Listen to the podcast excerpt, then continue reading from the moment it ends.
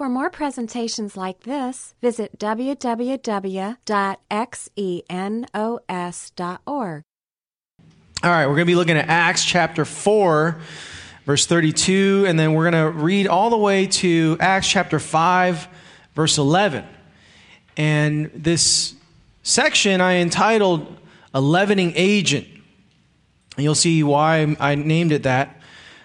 Remember last week we talked about how Satan, God's enemy, was on a counterattack because of all the progress God had made in the early church that we read about in Acts chapter 1 and 2.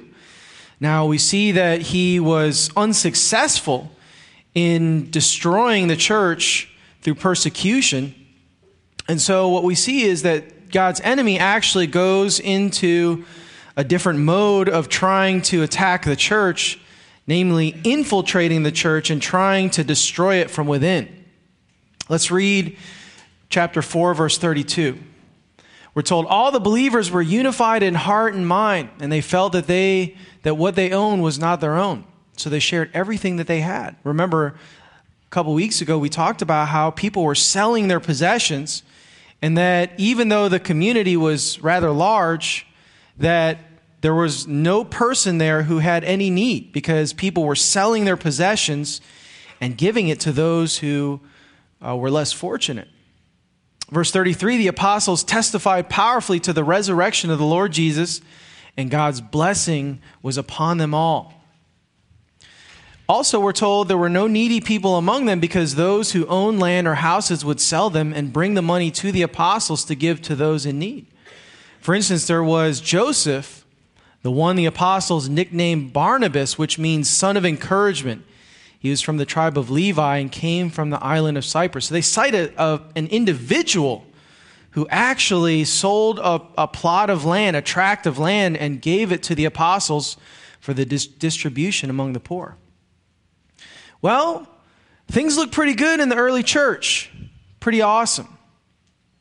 But we're also told that, you know, Luke uh, specifies that things, even though they're really good, that there were also problems in the early church as well. We're told he, that Barnabas sold a field he owned and brought it to the, to the apostles. Now, in, in chapter 5, verse 1, we're told that there was a certain man named Ananias who, with his wife Sapphira, sold some property. And he brought part of the money to the apostles, claiming it was the full amount. With his wife's consent, he kept the rest. Then Peter said, Ananias. So Peter goes and confronts this guy. Once he finds out that this dude had said that he was going to sell this plot of land and give all of it over to the apostles, Peter asks Ananias, Why have you let Satan fill your heart? You lied to the Holy Spirit and you kept, some of the money for yourself. The property was yours to sell or not sell as you wished. And after selling it, the money was also yours to give away. How could you do a thing like this? You, were lo- you weren't lying to us, but to God. And as soon as Ananias heard these words, he fell to the floor and died. Everyone who heard about it was terrified. And then some young men got up, wrapped him up in a sheet, and took him out and buried him. About three hours later, his wife came in, Sapphira, not knowing what had happened. Peter asked her, Was this the price you and your husband received for the land? Apparently, Peter knew the, the amount, probably because Ananias and Sapphira pledged a certain amount right before they sold their property. She said, Yes, that was the price. And Peter said, How could the two of you even think of conspiring to test the Spirit of the Lord like this? The young men who buried your husband are just outside the door and they're going to carry you out too. And instantly she fell to the floor and died. And when the young men came in and saw that she was dead, they carried her out and buried her beside her husband. And fear gripped the entire church and everyone else who heard what had happened. Let's pray. uh, I mean, you know, you look at an account like this and you think to yourself, there's got to be some sort of explanation. Why would God do something like this? Now, let's go back to Acts chapter 5, verse 1 through 3, and sort of break down the motive for why God did this. We're told that Peter said to Ananias, Why have you let Satan fill your heart and you lied to the Holy Spirit and kept some of the money for yourself? So apparently, what was happening here was that these guys had lied, that they were presenting a certain amount to the apostles. They said, you know, we're good for X number of dollars. And when they sold their property of land, instead of giving the full amount, they kept a portion to themselves, even though they, they were claiming to give everything. And so that was what God was taking issue with, which, you know, to a, a, I guess a casual reading would, would make you feel like this seems a little bit extreme. Why would God do something like this just because these guys decided that they were going to withhold some of the money that they promised? I think a few things to consider. One, Ananias and Sapphira didn't die because they kept part of the money. That's very clear from verse 4 where Peter said, Didn't it belong to you before it was sold? And after it was sold, wasn't the money at your disposal? It was their money yeah, before uh, they, they sold the property, uh, or right after they sold the property, and it was totally at their disposal. So it wasn't like they were under compulsion. It wasn't like the apostles were forcing them to give this money, it was theirs to give away the entire time. So it wasn't because they kept the money. Secondly, Peter wasn't responsible for this event. He was acting more like a prophet, speaking on God's behalf. But I think that sort of raises a bigger question why would God do this? You know, what, what's up with God killing people? It seems kind of weird that he would do this. I think, first of all, we need to consider that Ananias and Sapphira, they were genuine believers in Christ. There's nothing in the text that tells us that Ananias and Sapphira were anything but Christians. And I don't think there's any reason to doubt that. I think that's very important because the fate that they suffered wasn't as bad, knowing that they were going to enter into God's presence. Secondly, I think shortening someone's physical life isn't the worst thing that can happen to them. That's kind of hard for us to grasp, I think, because we are temporal beings. Many of us have only lived short lives, and so it's hard for us to envision, you know, shortening someone's life by a decade or two being, you know, a really long period of time. But according to the Bible, this isn't the only life that we have to live. That God says we actually have another life promised to us, one that is eternal life. And the Bible teaches that when we decide to receive the gift that God freely offers through Jesus Christ, that we have the promise of eternal life with Him. So, from God's perspective, when He looks at a believer in Christ and, and decides that He's going to shorten their lives by maybe 20 years, from where He's standing, the difference of 20 or 40 years really isn't that big of a deal. Although to us it would be. And so it really isn't the worst thing that can happen to someone. The worst thing that you could experience is having a eternity separated from God, which isn't what they were facing. Thirdly, Ananias and Sapphira, they didn't feel any pain. They dropped dead instantly, and so they didn't suffer. Now, it must have been sort of weird, you know, the last moment or memory they had on earth was standing before the apostle Peter as he's confronting them.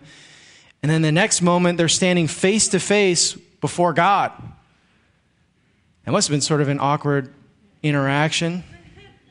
So I guess we probably shouldn't have done that, right? it kind of sucks, too, I guess, to be remembered for your infamy in the Bible. It's going to be, I guess, interesting when we see these guys. I mean, I think I believe that they're in heaven, and many of us who uh, have a relationship with God are going to meet these guys. So imagine being Ananias and Sapphira and meeting a bunch of people who have lived their lives for Christ. I envision going up to, you know, somebody and being like, "Hey, uh, I'm Conrad. What's your name?" And uh, he's like, uh, Ananias. And like, dude, like Ananias. And he's like, yeah, Sapphira. I know, Acts chapter 5, right? oh. Well, anyway, you know, why did God discipline these guys so severely? And we, I use the word discipline, not punishment or judgment, because that's not what they faced. They faced discipline from God. I think the main reason behind this comes from their hypocrisy.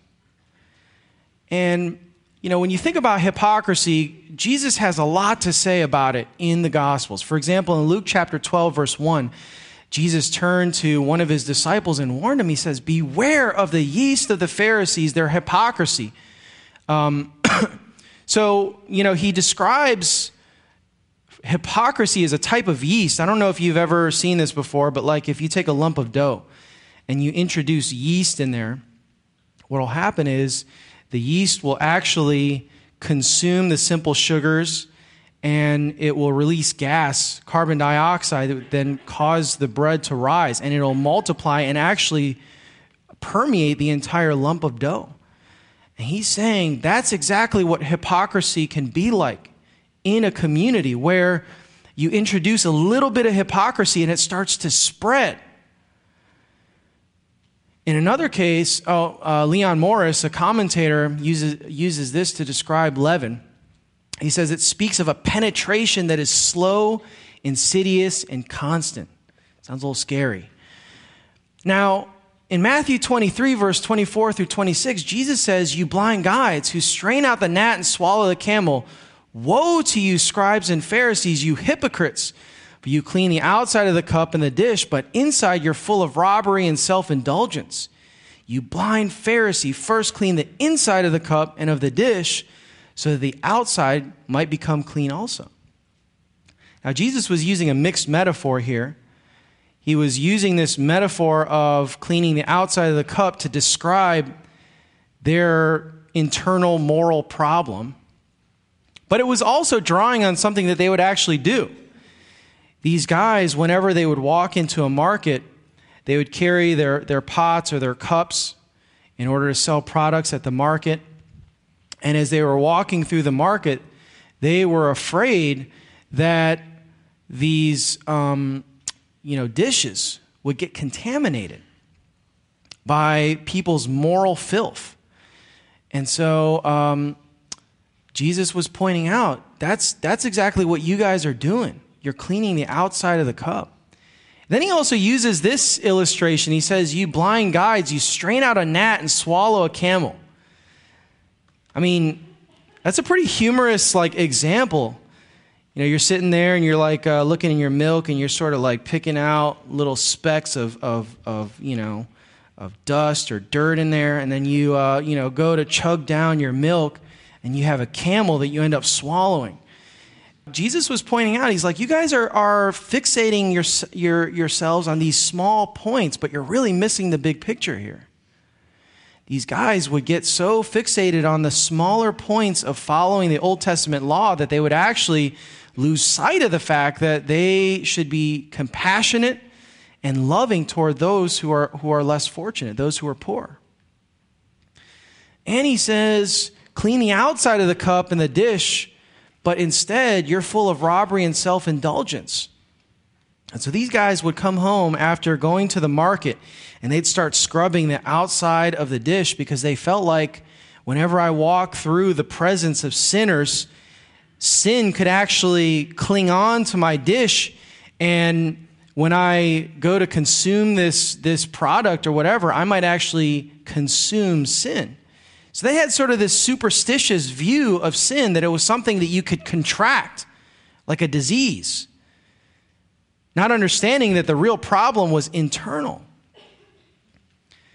You know, I was thinking about this a number of years ago. My buddy, he was hanging out at his friend's house, and um, he was drinking some Coke out of uh, a coffee mug. And so he set it down and went to the bathroom.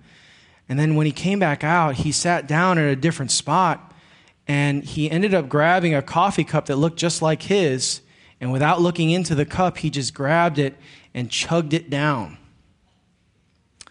Well, little did he know, the guy who was sitting there earlier was dipping.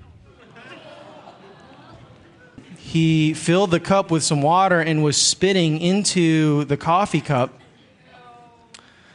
I'm going to spare you the chunky, gross brown details of what happened there. You know, that would be as ridiculous as, as doing something like that, you know, without even looking into your cup, just, just taking a big swig. The point that Jesus is trying to make here is that, you know, the problem isn't external. It isn't that I'm spending time with sinners and people with problems. The problem is it's internal, it's within. And so Jesus was confronting these guys' hypocrisy, pointing out that, you know, you guys are so fixated on these external things, but you still have a problem that's lingering, and you haven't fixed that part at all. Well, when we talk about hypocrisy, I think, first of all, it isn't committing sin even though you're a Christian. You know, when you talk to people, they will try to call you out because you're a Christian when you do something wrong. I remember driving with a friend of mine, and um, you know, somebody cut me off, and a few colorful word, words dribbled out of my mouth. And uh, he turned to me. He was like, "Dude," he's like, "You're you're a Christian. That's hypocritical for you to say those kinds of things." And I had to point out to him. I said, "Look, being a Christian doesn't mean that you don't have any more problems.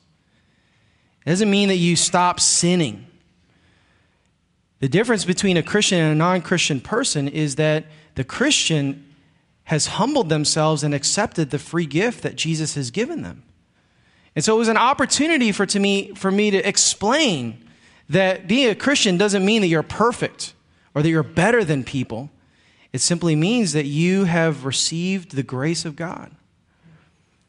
It doesn't mean that we stop committing sin. It does mean, however, it is a form of, of uh, dishonesty, where in hypocrisy, you are trying to project an image of yourself that doesn't fit with reality.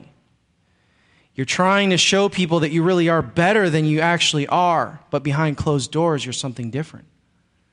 And so that's hypocrisy. It's a form of lying, it's dishonesty. Secondly, it means claiming to be more holy or spiritual than you really are. You see this sometimes where people will talk about how we need to love the poor. We need, we need to sacrifice for the poor and do something about this plight. And then you come to find out that they're not even giving anything toward the cause of the poor. You know, that would be a form of hypocrisy, claiming that you're more spiritual or holy than you actually are. Another thing is that hypocrisy spreads and infects the body of Christ. Remember, we talked about how Paul envisioned our community as being like an organic, living thing. And that he envisions each individual member as being connected as, as though, you know, an arm or a leg is connected to a body. And so hypocrisy can actually spread and infect the body of Christ. That's why Jesus described it as a leaven.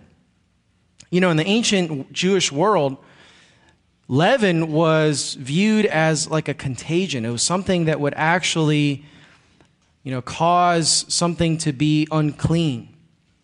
And so that's why during the Passover feast, God instructed the Israelites, I don't want you to eat any leavened bread. That is, no bread with yeast, because it was viewed as a type of corruption. And so, likewise, when Jesus talks about leaven spreading through the whole lump, that hypocrisy can corrupt the body of Christ, it can damage it. Also, it destroys authenticity. I think that's one of the real killers of, uh, of authenticity and community.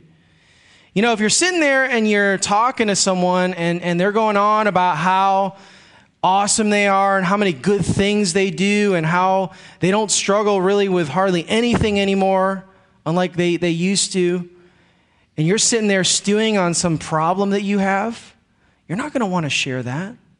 What are you going to do? You're going to go underground. You're, you're going you're to put out a front in order to sort of camouflage your problems. And the other people are probably thinking the same thing. I'm not going to share my problem after this dude went on about how great he is, how holy he is. And so you see that hypocrisy can actually spread and actually destroy authenticity in the body of Christ.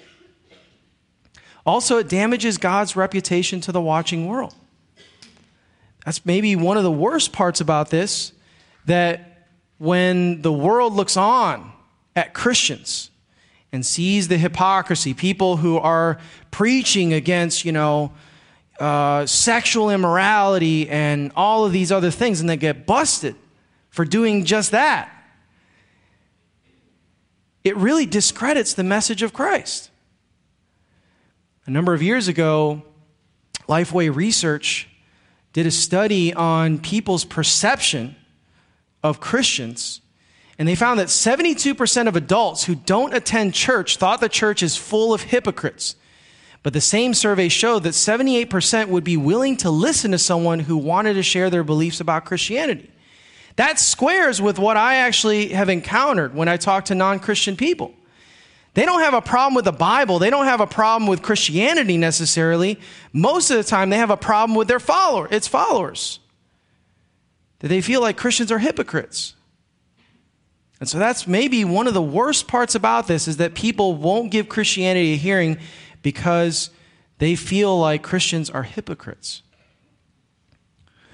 Well, I think the main reason why God took such severe action here is that he could not afford to let hypocrisy take root at such a formative stage in the body of Christ. He knew that once the body of Christ got infected with hypocrisy, it would be hard to try to treat it.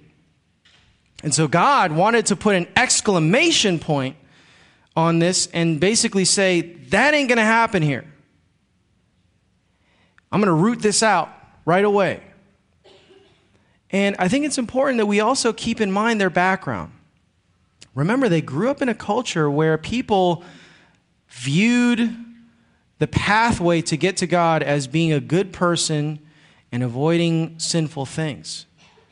Here's an example that we get from Luke chapter 18. Jesus tells this parable. He says, Jesus told this story to someone uh, who had great confidence in their own righteousness and scorned everyone else. He said, Two men went to the temple to pray. One was a Pharisee, and the other was a despised tax collector. Now, to the ancient Jewish person, there was no one better than a Pharisee. These guys were considered like the most righteous people you could ever meet. And on the other hand, there is nobody that you could meet who is worse than a tax collector. And we're not talking about somebody who just worked at like the IRS or something like that. These tax collectors were actually people working for the Roman government, which oppressed the nation of Israel. So these guys who were Jewish, fellow countrymen, were actually working for the enemy and collecting taxes from their own people. So these guys were like the sinners, the lowlifes, the criminals Obviously, no normal person would gravitate toward being a tax collector. It's not like you'd go to college and be like, man, I'm really, I want to be a tax collector one day, you know, have this bright future. A lot of times it was the marginalized part of society that would, that would become a tax collector. And they would hang out with other people who were just like them. So Jesus gives sort of this polarizing picture. Here's this guy who's like the most righteous person, and then you have this guy who's like the worst of all sinners. And he says, The Pharisee stood by himself and prayed this prayer I thank you, God, that I am not a sinner like everyone else, for I do not cheat, I do not sin, I do not commit adultery, and I'm certainly not like that tax collector over there. I fast twice a week and I give a tenth of my income. So this guy is just exuding self righteousness. He's thanking God for how righteous and how good he is. And even praying, I thank you that I'm not like this sinner over here. But then we're told the tax collector stood at a distance and dared not even lift, lift his eyes to heaven as he prayed. And instead, he beat his chest in sorrow, saying, Oh God, be merciful to me, for I'm a sinner. Jesus said, I tell you, the sinner, not the Pharisee, returned home justified before God. This would have turned the entire uh, ancient Jewish thinking on its head. Because to the ancient Jewish person, if there was one person who could actually make it into heaven, certainly it would be a Pharisee, because this guy was so righteous. And to think that this sinner, this tax collector, would be someone that actually could experience justification would have just blown their mind. Jesus follow, follows this up by summarizing For those who exalt themselves will be humbled, and those who humble themselves will be exalted. And so Jesus knew how dangerous this mentality was. That if God didn't do something about this, and it took hold in the early church, that it could actually eradicate the existence of the early church and turn it into the kind of legalistic system that Jesus was fighting against during his ministry. Now, what happens when hypocrisy takes hold and spreads in a community? I think, first of all, it robs a community of honesty and authenticity. You know, when you have people there talking about how good they are, how they don't have any problems, or maybe it's not that they're saying that they don't have any problems, but they fail to express that they have any problems. People just get the impression these guys are just really good, and I can't even relate to them. And so they either leave or they stay in the community and put on a front as well. They adopt that same posture of trying to pretend that they're actually better than they really are. Secondly, spiritual growth becomes difficult. You know, we have a lot of problems. I have a lot of problems. And if I don't have an outlet to be honest, to open up about these problems to fellow Christians, then a lot of those problems are going to remain unresolved. And so a lot of spiritual growth comes from us expressing the issues that we have and getting some help from Christians who care and love about us, love us. Also, it damages our ability to build deep relationships.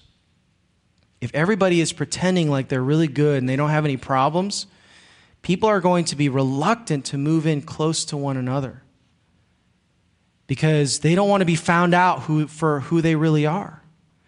And so you'll see that a lot of Christian communities will relate to one another in these superficial ways, but they won't get deep enough to really find out about the problems and struggles that each other have. Also, it creates a, uh, an environment of competition. You know, if you have one person posturing that they're really good and they're doing all these really good things, there's sort of this race to show that I'm just as good, I can keep up, and I do all these other good things too. And so it becomes this thing where we're boasting about how good we are. We're competing to show that we're better, more holy than somebody else, or that we're more spiritual. Also, the outward focus disappears. When you're so fixated on trying to show that you're a good person in comparison to everybody else, you're not worried about showing God's love to other people. Not to mention, I think that people, the watching world, are going to be looking in and they're going to be able to, to smell the fakery. I'll tell you what, non Christian people are very sensitive about fakery and inauthenticity. And they're particularly suspicious about Christian groups. So if they come to our group and they notice that people are just pretending or that there's a vibe that people are faking it, it's going to turn them off. Also, it tends to focus on external, unimportant behavior. You'll see these in some groups where people will throw down these thundering judgments on people who say, you know, bad words or smoke a cigarette or something like that. And they'll get real angry about these external things but then you'll notice that the people in that community aren't showing any sort of love and they, they feel okay with that. That most of those people aren't even sharing their faith and that, you know, they don't even blink an eye when that happens, but they really take issue over these small external issues.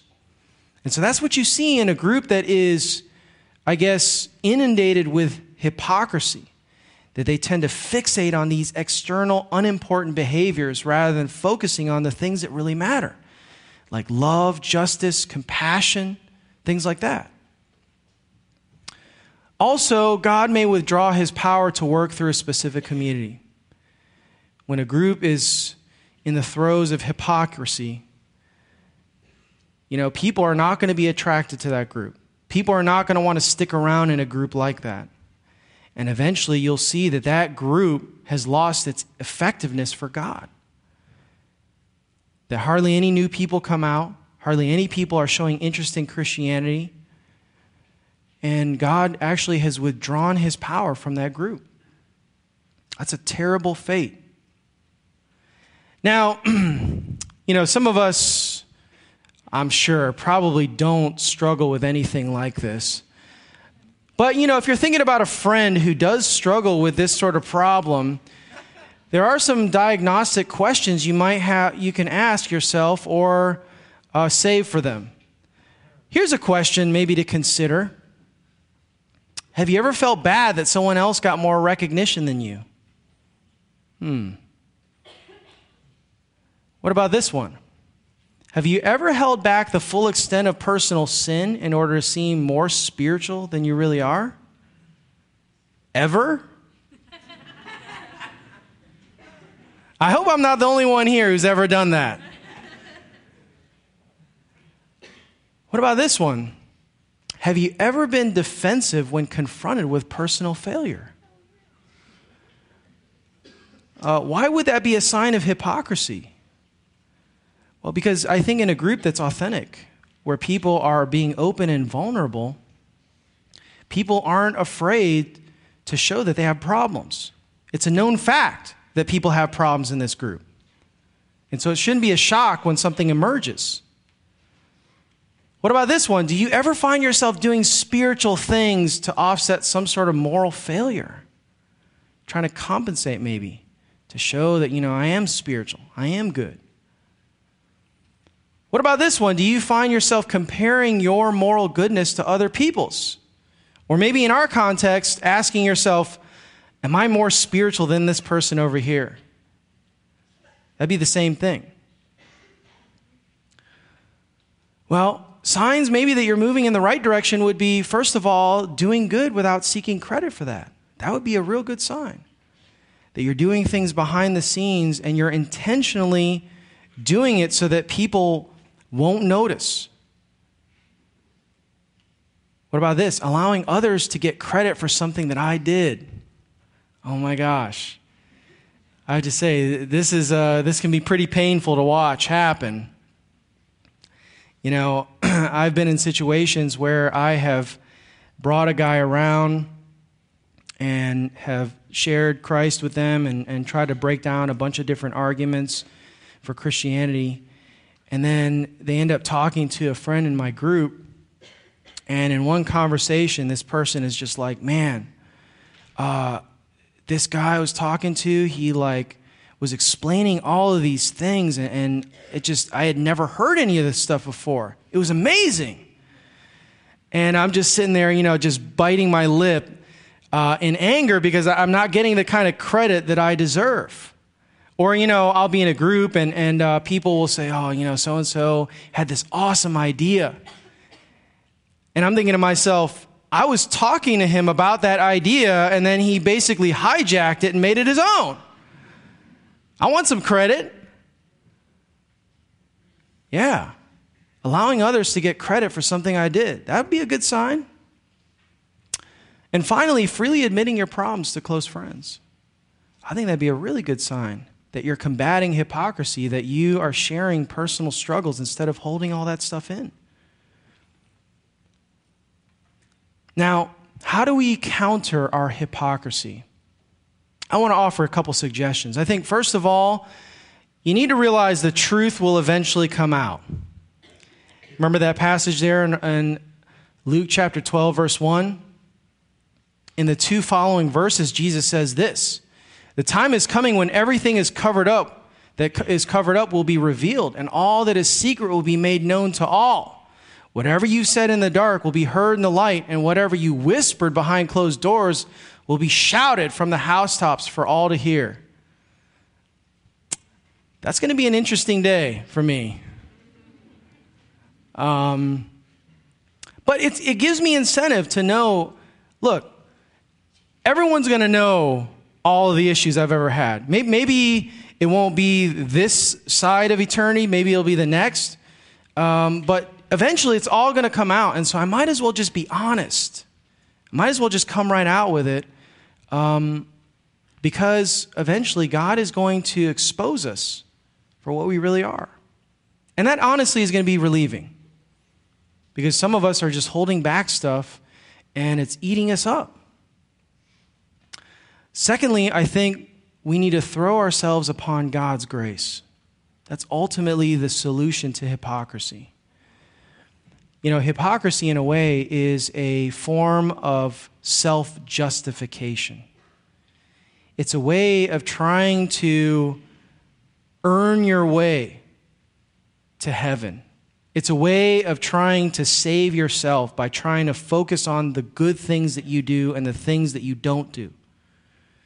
But God says there is nothing that we can do to ever earn our way to heaven that the only way that God provides for us, since we're guilty, is through Jesus Christ. That God sent his own son Jesus to come and die for us and to forgive us for all of our sins. And the moment that we turn to him in faith, we can actually receive eternal life through that.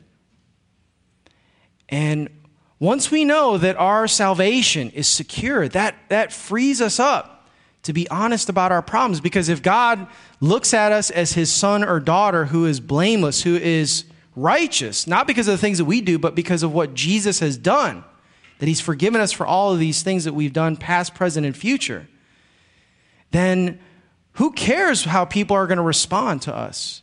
Because we know ultimately God's view of us is secure.